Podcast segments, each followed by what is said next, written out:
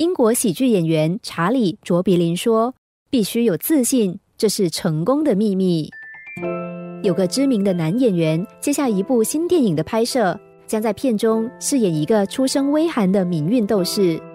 但是，多数的媒体并不看好由他接演这个角色。就在电影召开记者会的时候，有个记者举手问了他一个很尖锐的问题。大家都说你出生富裕的家庭，跟电影男主角的生活经验大相径庭，你凭什么认为自己可以好好的揣摩这个角色呢？记者会的气氛一下子降到冰点，在台上的主持人更是紧张，生怕男演员发怒，便想转移话题。不料男演员制止了主持人，接着他反问那名记者：“请问你还记得我上一部片演的是什么角色吗？”记者想了一想，说：“我记得你演的是一名通缉犯。”男演员又问：“那请问你觉得我演的如何呢？”女记者回答：“应该还算不错吧？你不是因为这个角色拿下了影展的演员奖吗？”男演员笑了，说：“那就对啦。难道我应该要先去杀人，才能够揣摩好通缉犯的角色吗？”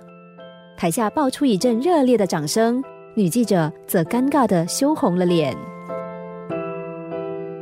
男演员之所以能够化解僵局、扳回一城，除了他的机智反应，更在于他的自信。